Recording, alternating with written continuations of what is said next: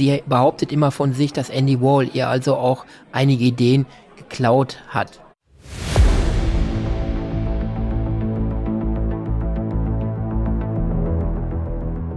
Lecker Kunst, leicht verständlich. Ein Podcast von und mit Michael Neute. Der Künstler Mino bringt dir moderne Kunst und Street Art aus den urbanen Hochburgen unserer Zeit in dein Wohnzimmer.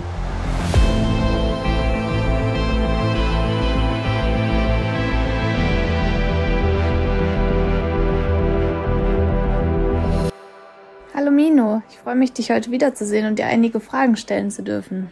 Ja, liebe Zita, ich freue mich auch auf das heutige Gespräch heute. Wieder fünf spannende Fragen und ich hoffe, dass ich fünf Antworten für euch habe. Gerne würde ich dir hier im Gespräch mal folgende fünf Fragen stellen. Ja, dann leg mal los. Ich bin gespannt auf die heutigen Fragen, die mich da erwarten.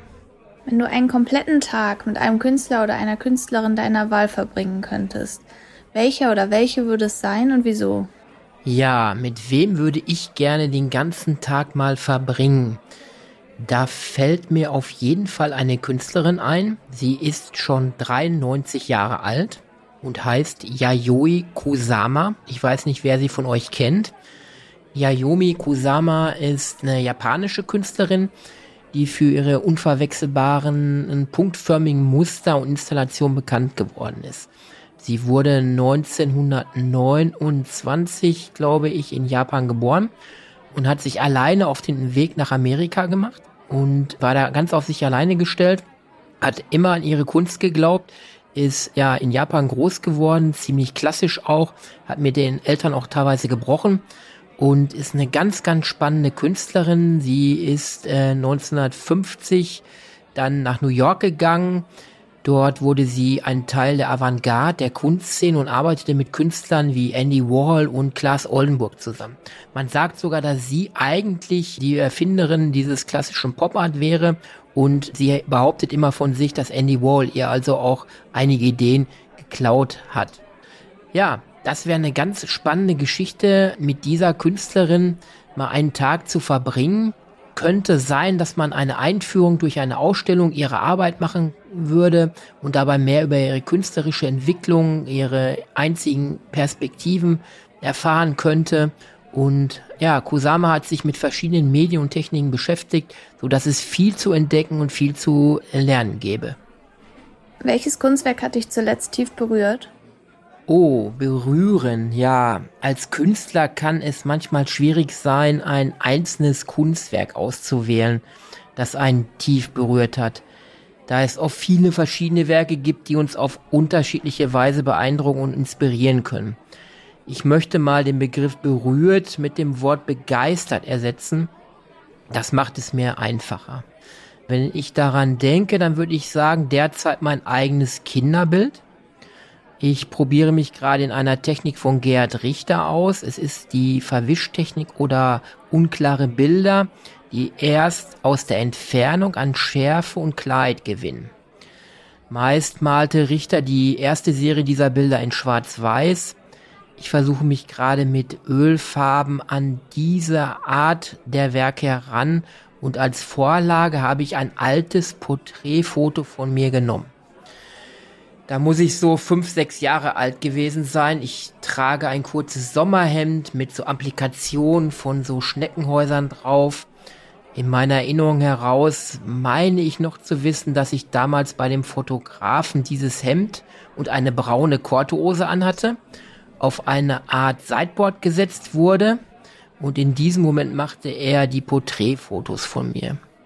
Ähm, man sieht mein Gesicht, die Hälfte des Hemdes und äh, meine damals noch blonden Haare.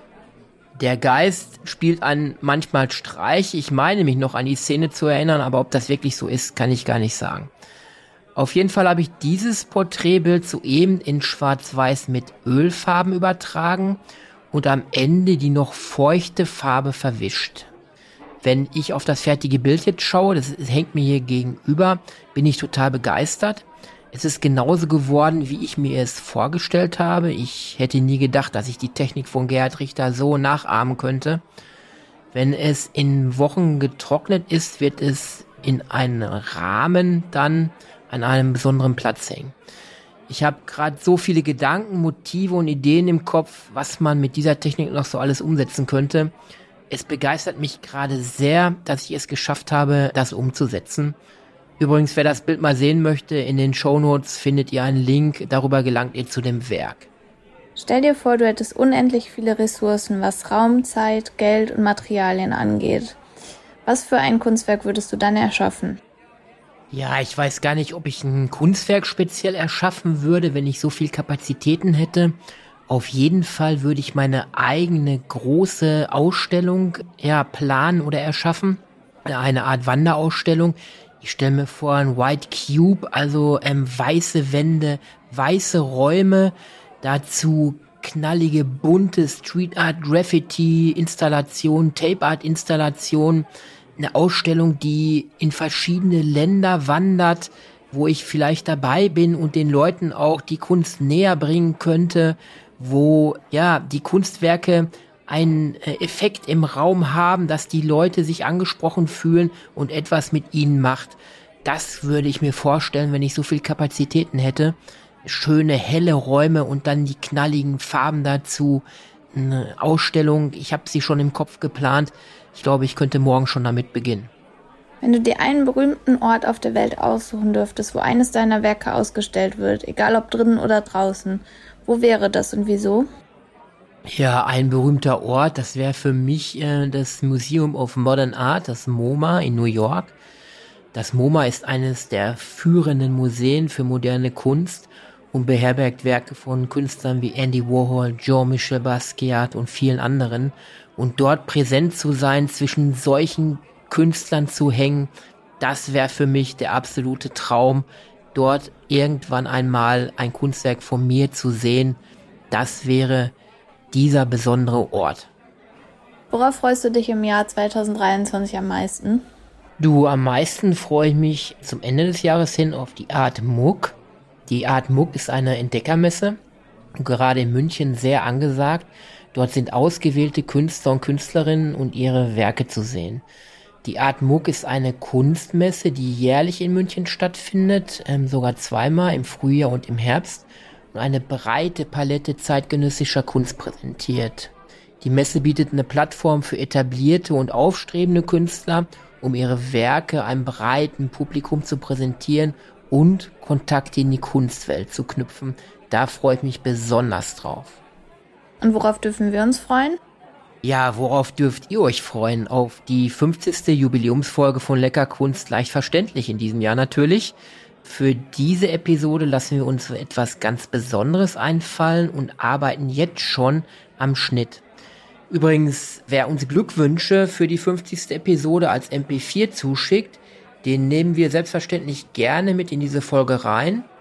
Ich bin mal gespannt und lasst mich überraschen, wer sich so alles melden wird. Meine E-Mail-Adresse ist euch ja allen bekannt.